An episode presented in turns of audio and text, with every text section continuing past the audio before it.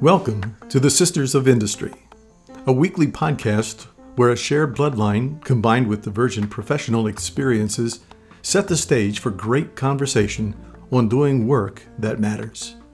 With Laura's global corporate experience and Jen's nonprofit startup experience, the sisters will provide you with insights that can be used to help you lead and work better starting now.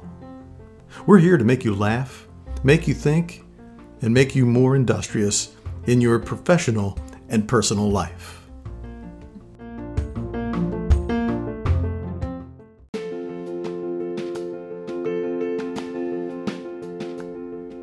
I'm Laura, and my idea of a simple decision is one that is made and not revisited. Ever. Wait, have I ranted about this on this podcast before? I'm Jen, and the only decisions I don't like are the ones I'm not a part of. Seriously, I'm good with it. I have opinions. Our Simple series takes a turn today into the art of decision making. Decisions are hard, but they don't have to be. How can we use the principle of simple to make decisions come easier, faster, and with an appropriate level of permanence? Listen in as we blow your mind and make decisions simple. Let's go.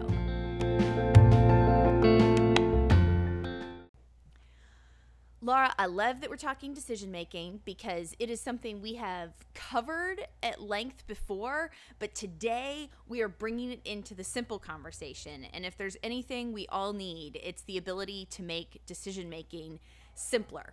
But before we go there, let's do what we've done before. None of us want to entirely trust our minds these days. Let's recap what we've talked about so far with simple, starting with the fact that simple is not easy not stupid, and not reductionist. You made the statement up front in this series, Laura, that simple is smart. Amen, sister. Number two in our recap we have a natural tendency to move towards complexity. Use caution, make yourself stop. Yes, and simple, when you know you're on the path to simple, it's easy to articulate, communicates broadly, prioritizes the main thing, and, per Laura's request, gets things done.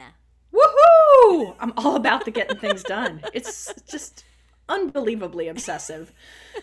Oh, the other day I caught myself entering a task into my phone that I had just completed so I could mark it off. And that's when you know you're moving from simplicity to complexity because you've lost your ever loving mind. But there's no judgment on that one. I do write things down to check things off yeah, it's a sick and twisted thing that you gotta love. Okay, so then we're getting things done. Let's go to number four in this quick recap. Simplicity can make us more productive. Mm. We can do less. We need to manage our energy instead of our time. And God forbid, ladies and gentlemen, we're going to eliminate distractions. It is possible. Oh my goodness. Okay, so much goodness. I know I worked hard this week on the whole do less in order to do more. And it was a really good thing. I, I knocked out the things I needed to get done most at work because I didn't try to do a bunch of extra stuff. Well, today we are going to turn our decision to our decision. See what I did there? We're going to turn our focus to simple decision making, in part because we need to stop overthinking. Overthinking is the classic predecessor to complexity.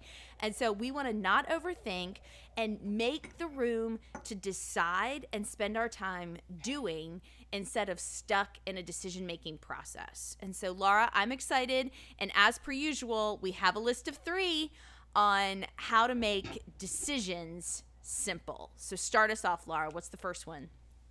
The first one is to have a plan. I know. You're shocked. I was going to say, wait, let me catch my breath. Laura wants us to have a plan, everybody. so, listen up, smarty pants. I'm not kidding, guys. Hang in there with me. I know this goes on like the Laura always says it. Here is the context in which I'm saying this. The best way to make decisions simple is to have a plan for who gets to decide and when. A lot of the complexity that we run into in decision making has nothing to do with the actual content of the decision. The complexity is found in, well, who's the one that gets to decide, and when do we have to get the next level approval, or when do we need a decision by? Have a plan, understand roles and responsibilities. That comes out in a lot of different ways, right? In small organizations, it might be just a very simple understanding of who gets decision rights where. In a larger corporation, it might have to do with not only decision rights, but it might also have to do with then like spend level approvals, crazy mm-hmm. stuff like that, right? The point is have a plan so you know who gets to decide because suddenly then oh, all you have to do is think about the content of the decision. Exactly. Because again, if you have to sit around deciding how many people need to be copied on your email, that then becomes its own extended meeting because you're trying to pass it around too many times, you've made things really complicated. And so again, you just you do need to put this in place so everybody knows who's making which decisions. I think that budget marker is a big one in most organizations. Ours is a lot smaller than yours, but that's still a very clear thing of people know what areas of the budget they're responsible for and therefore can make decisions within. And when it gets outside of that, who else needs to be brought to the table. And so when you overlay that decision making power with your org chart and your sense of how you function, it's it, it, expedites it makes things simple and it also just seems like an appropriate place for me to throw in something that i know i've thrown in before but this is one i continue to catch myself on only make the decisions that only you can make the farther you have to go up in pulling people in on decisions, it means the chances are you maybe haven't empowered other people to make decisions. And that's making your process more complicated as well. So, Jen, I'm going to allow you that rant as point 1A under having a plan for making decisions. And I'm going to allow it because I want to have a rant too. So, 1B under have a plan is for all that is holy, people, have a plan not to use email to make a decision or discuss a decision. If you are using email, it is to confirm information or request a direct action because all of the information has been provided. It's clear who makes the decision. You need final confirmation. Do not try to conduct a meeting via email and hitting reply all and rant.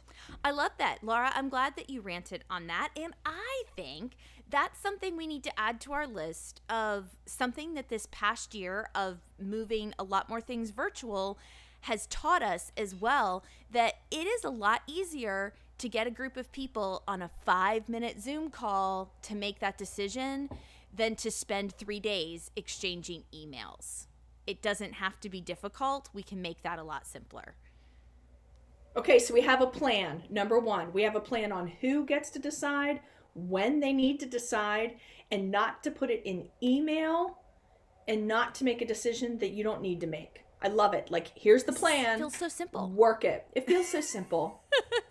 okay, well, here's a second one on making your decision making simple or adding simplicity to your process. You need to allow some decisions to go on autopilot. Here's what I mean don't overthink the easier decisions where your precedent or your core values have already been decided.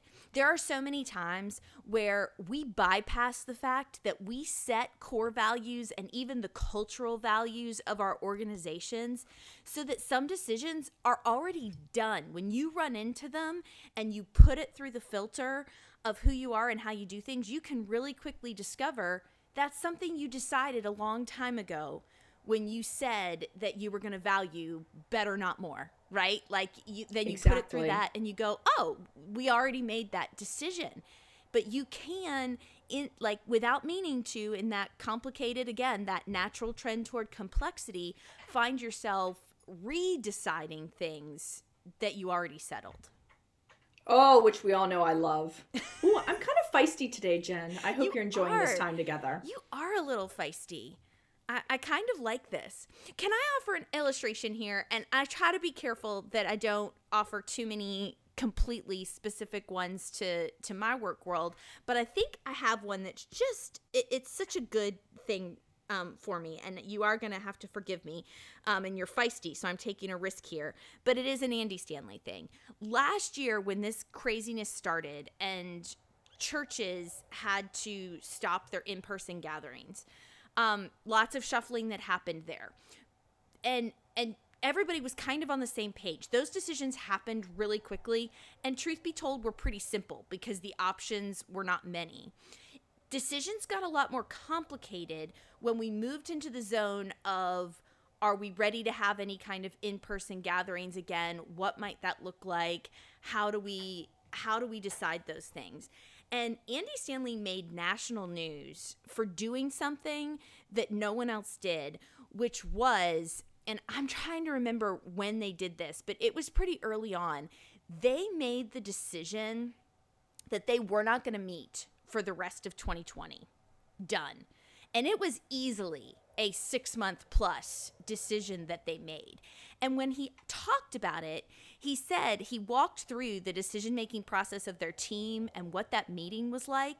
And he said it was one of the simplest decisions they had ever made because when they thought about the ways that they value people, and that's going to come up again later in our podcast, and the ways that they function, he said eliminating that as a possibility freed their teams to then go work on all of the other possibilities that they could make happen when they didn't have to think about are we going to move into this and when are we going to move into this and they were in waiting mode and so he talked about the fact that making that one decision saved hundreds of decisions and got his people back to work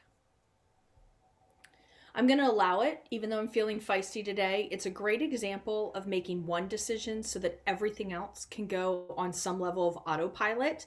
This entire concept of not overthinking and allowing core values and precedent or the one big decision is so important that we're going to spend the whole second half of today's podcast just talking about examples of the core value fundamental decisions that you can make that allow every other decision to get easier. So I'm looking forward to that and would invite everybody to start thinking about with that good Andy Stanley example, what's that going to look like?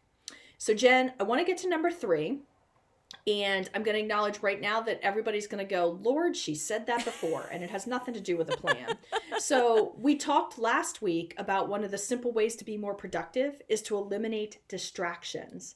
I submit for your consideration today that one of the ways to make decisions simple is also eliminating distractions. What? I know my creativity quotient is at an all time high these days. Um, and I'm saying it with humor, but I got to tell you, dead seriousness. I am, however, going to suggest, and Jen and I have discussed this, there's a twist on this. This is a different kind of distraction elimination that I'm putting on the table at this moment for decision making. And it's this so often when we have a decision to make, we make it more difficult, more complex by layering together multiple other decisions that are not even wholly related to the decision that you are being asked to make and potentially under pressure to make. I don't think anyone's shocked to hear this. I would use it as an example of this what happens in Washington, D.C. And I'm sorry, I'm going to use a political example. it is all these amendments that get attached to a bill, mm-hmm. right? Like you yeah. find yourself sometimes wondering, why is it so hard to pass a bill that is so obvious and necessary for the people of our country? Mm-hmm. It's not the bill, it's the 475 other things that are being attached to it that have added complexity. So I'm pointing to one that Republican, Democrat, Independent, confused, we all can agree about. This is the lunacy of government, right? So let's think about how we do that as well. How often do you have a simple decision that you need to make and you layer 87 other decisions in there and then you lose sight of what you're trying to accomplish? So I want you to eliminate distractions. Get down to what is the fundamental core decision I need to make here without all the riffraff that's riding along. this is so fun. Laura clearly ate her Wheaties this morning. And here's the only thing I'll add to that is that when when you add a bunch of smaller decisions, a lot of times it's not just that it's the distraction, it's also an avoidance technique of being afraid to make the big decision that you need to make by making a bunch of smaller ones. And what that does is that takes away our energy. And again, I want to go back to last week with that idea of simple productivity we have to manage our energy more than we manage our time.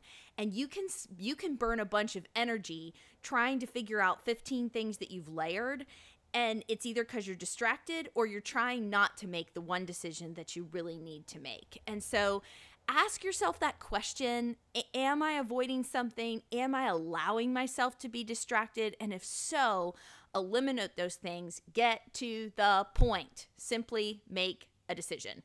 Okay, Laura, I think this is a good list. It feels really simple. I love this. Ready to make some better decisions and more simply in the process. We're going to be back in just a second with some real talk. It's time for some real talk, and we want to stay on the theme of making decisions, being able to do so simply often translates to being able to do it quickly as well. And Laura, I think you have an incredible historical illustration of what that looks like. I know everybody's impressed. I'm going to history. Clearly, I did not do this alone and I had to consult with my resident historian. So, but there actually are presidential history is a really great place to find good decision making examples and, frankly, bad decision making examples, right? They abound there. So, I'm going to go into a rather bizarre one Ulysses S. Grant. He was actually known for making really quick decisions. Ron Chernow spends a lot of time actually on in his book about Ulysses Grant, covering this whole aspect of his character, which is that he was known for making quick choices. In fact, there's a Grant quote that goes as follows I am not, but in war, anything is better than indecision. We must decide. If I am wrong, we shall soon find it out and can do other things. But not to decide wastes both time and money and may ruin everything. Like he was really clear in that mm, quote, right? Yeah. He knows he's going to be wrong, even. We talk about that sometimes where I walk in terms of work, excuse me, in terms of make decisions and move forward, knowing you're going to go eight for 10. Mm-hmm. And getting eight for 10 is going to keep us moving forward productively. And it's better than going one for 10 because you didn't do anything, right? Try and so, fail anyone with even a modest amount of good um, historical, particularly historical war history, knows that Grant, in that philosophy, made some disastrous decisions. Battle of Shiloh, Cold Harbor. These were, and these cost human lives. They were bad. On the other hand, this is someone who served two terms as our president. Um, he was incredibly accomplished and in many ways credited with the victory in the in the war that shaped our nation. And he is credited with a lot of the reconstruction work that took place post war. So here's a really, really incredible historical figure, made some mistakes, but this principle of I'm going to decide and we're going to find out um, was something that he was extremely well known for. And I'm all going to so going to tell everybody in the second part of Real Talk right now that there are other examples out there. And if it's been a while since you've been in elementary school and studied the Louisiana Purchase, go check this one out. It blew my mind when John reminded me of it when we were talking about these things in prep for this episode. Louisiana Purchase, Jefferson sent his ambassadors to buy New Orleans for $10 million. We walked away from the table spending $15 million and buying essentially 30% of our country today, a huge swap of land. It's an unbelievable story. Napoleon needed cash. He made a deal. Jefferson authorizes ambassadors, and they said, Well, this seems obvious. Go. Great story. And I'm going to guess you didn't learn that part of it in elementary school. I didn't. That's, and that's amazing. Right? They knew they could make that decision, that they were empowered to do something that was obvious yeah, it really is. It's super incredible. It also just let's just step back and also giggle that that was fifteen million dollars. So I'm not so sure I could buy. I don't. I know I couldn't even buy the block I live on for that right now. So that's a pretty incredible thing. So there you go, folks. That's real talk with our presidents.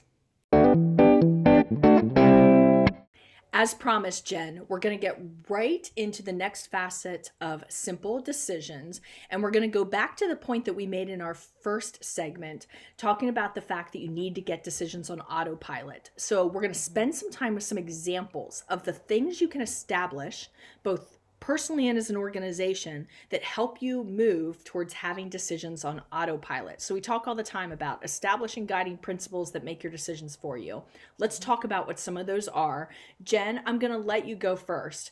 What's the Why is that funny? Uh, Do you think I'm setting you up? No, no, you're gonna let me go first. I'm excited.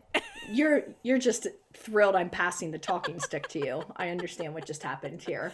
Jen, a simple decision like I just made. I'm deciding to let you go first. What's a simple principle to help us with our decision making? All right, super simple decision is and guiding principle is people first. No one is shocked that I am saying this, and if you are, then please, please listen in for a minute. Whatever industry you're in, whatever organization you're part of, whatever you're trying to do, people are important. And I know that it's often said that people are your most important resource.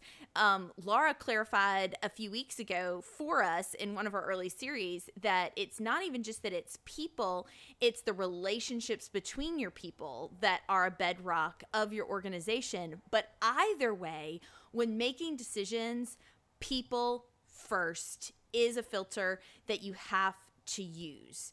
Um, it's just it's a really it's a really big thing. And and here's where it gets complicated and i want to name this because again we're working for simple and away from complicated is people are one of the most complicated thing on the planet. And so people first doesn't always feel like a really good filter because you can end up having to decide well which people come first over others right? Because in a lot of decisions you're gonna you're gonna have to do something that helps somebody but maybe hurts somebody else. And those are tough decisions but even in that moment you're making a decision with people at the center. You're not ignoring what's really important. And so you've got a big decision in front of you.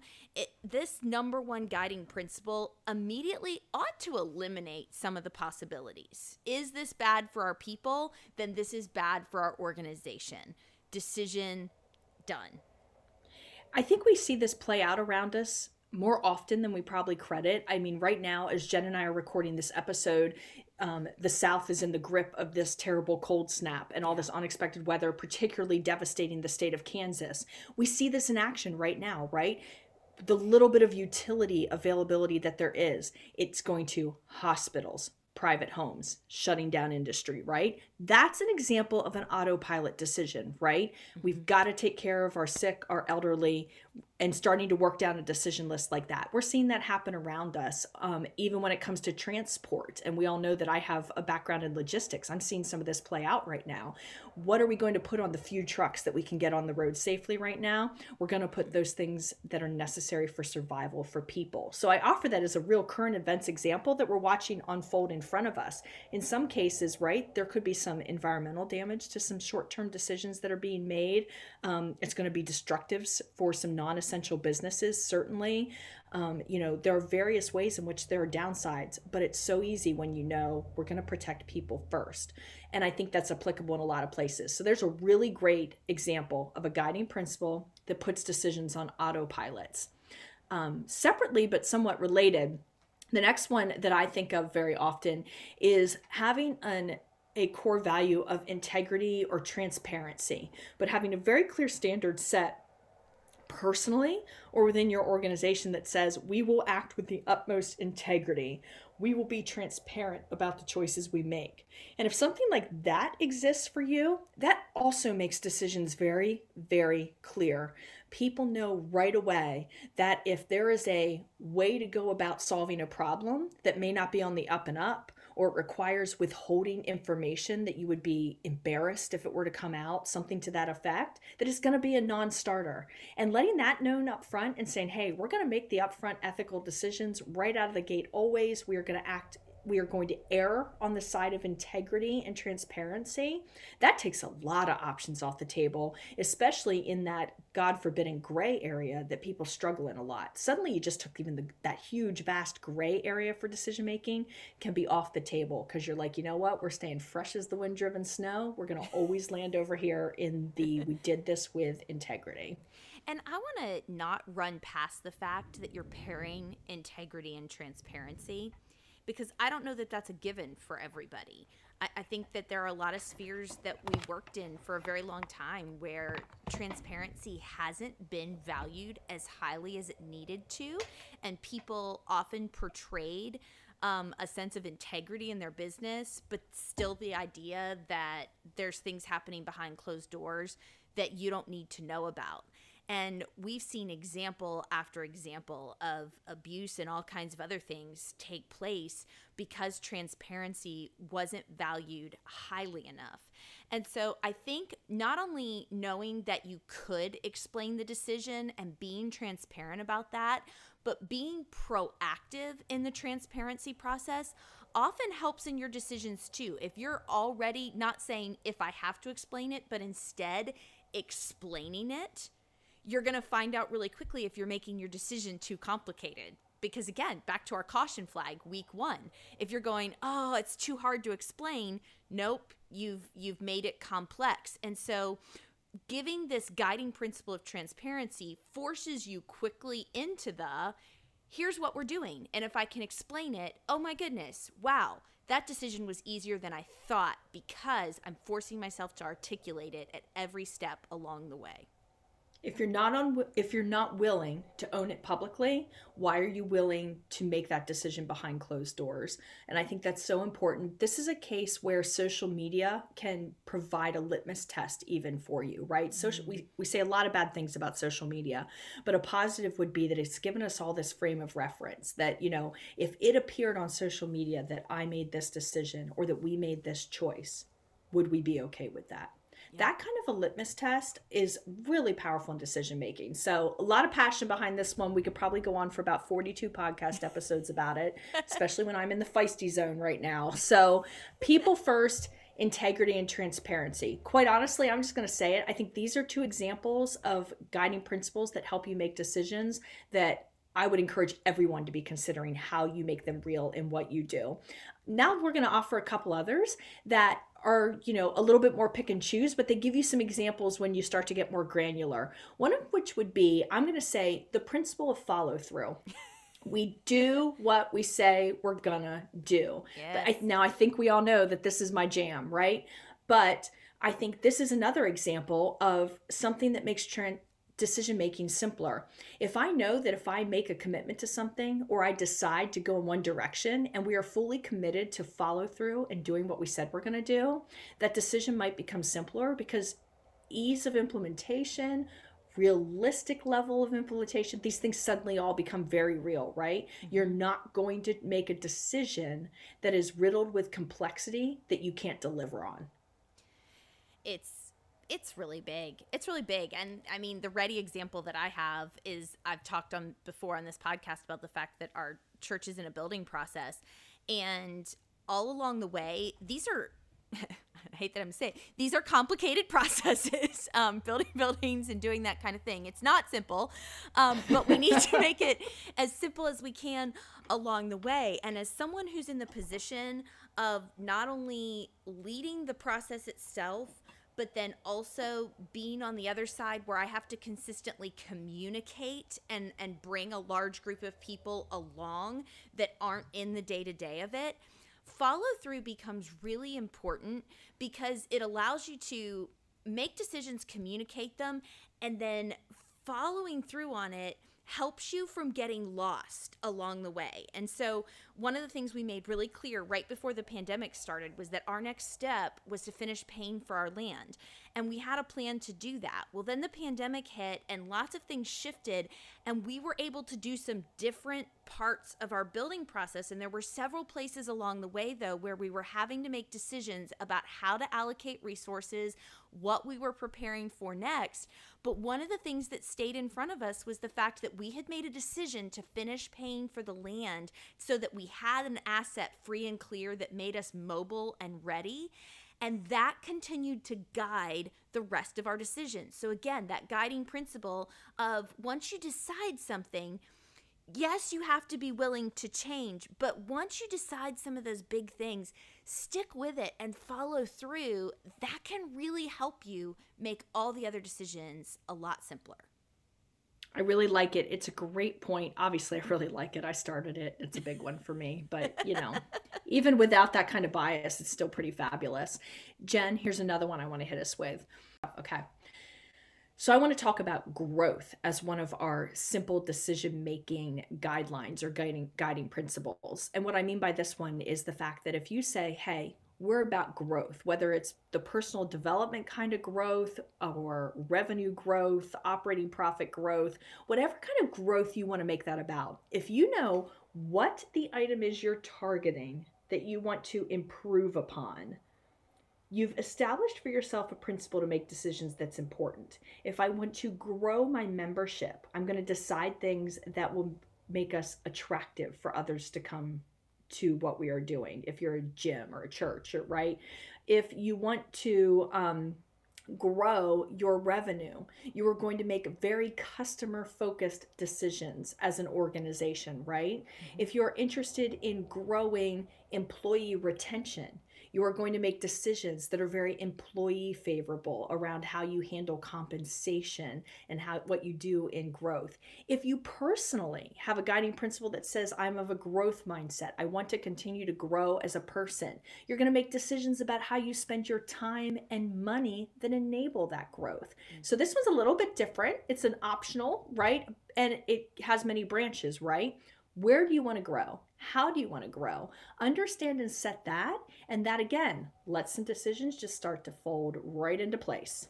And I think growth is actually its own illustration of simply having clear priorities. I think, again, cult- uh, when we talk about guiding principles, you're really talking about your core values as an organization, your cultural values as an organization, and your known priorities that you have to own. You have to acknowledge that we have a bias in these directions. And as soon as you do that, a lot of times, for whatever reason, we try to hide that because, again, we want to keep lots of people happy. But we have to acknowledge our priorities because if your priority is growth, if you have a priority of growth, then own it. We want to grow. We want to be able to do more things. We want to be able to reach more people. If that's a known priority, name it because then it's easier to make the decisions that follow it. If you have a different priority, if your priority is, you know, depth of connection or, you know, level of service, whatever that is, you've got to nail that. And so, again, I think what we're talking about is if you want to make decisions simple, find a way to build another matrix. This all goes back to Laura's have a plan. Not only knowing who's making the decisions and when, but how you make your decisions. What are the guiding principles that get you there? And so we've offered a couple, but would encourage everyone this is your homework for this week everyone to take some time and think through what are some of your guiding principles. Even personally, do you have guiding principles? that set the tone that can make it easier and simpler for you to make decisions.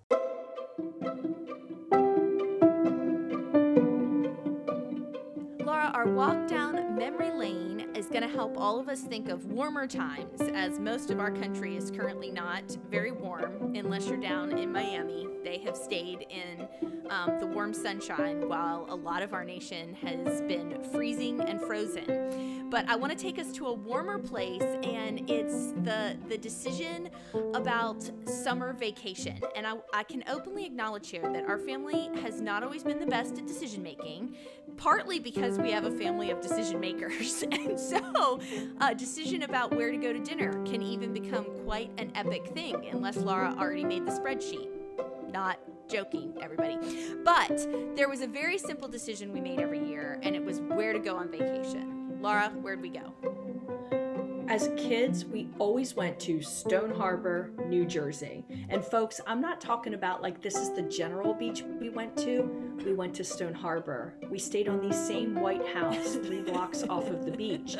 We took turns every other year, with which half of the house we had between my mom's sister's family and our family. We knew where everything was. Like, this is what we did. And that is not to say that we had repeat boring family vacations. We look back at those as magical, wonderful things. But I think this is a great example of a beautiful memory and decisions made simple.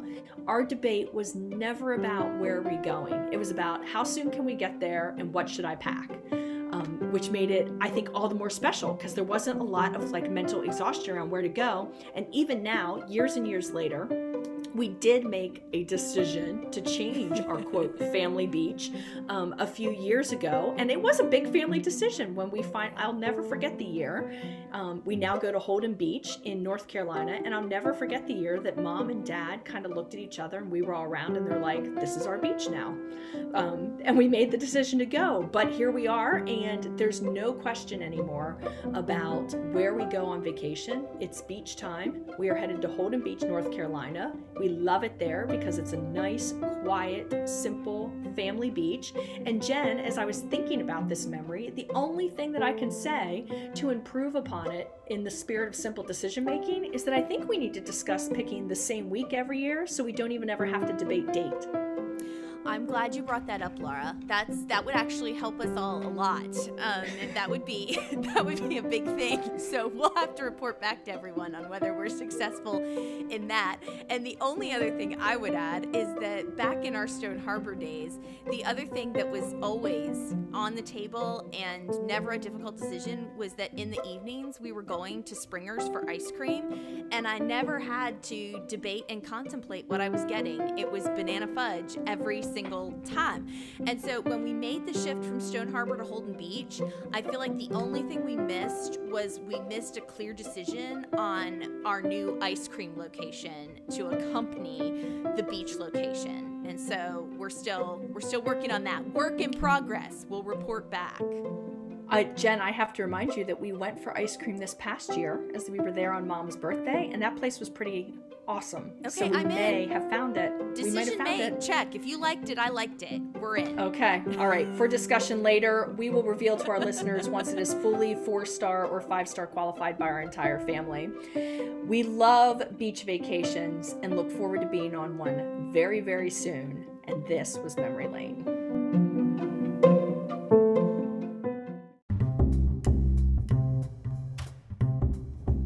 Thanks so much for listening and joining in with us today as we talk about simple, simple not being easy or stupid or reductionist, but instead a way to make our lives less complicated. We hope this episode has made you laugh, made you think, and helped you grow in your industrious life.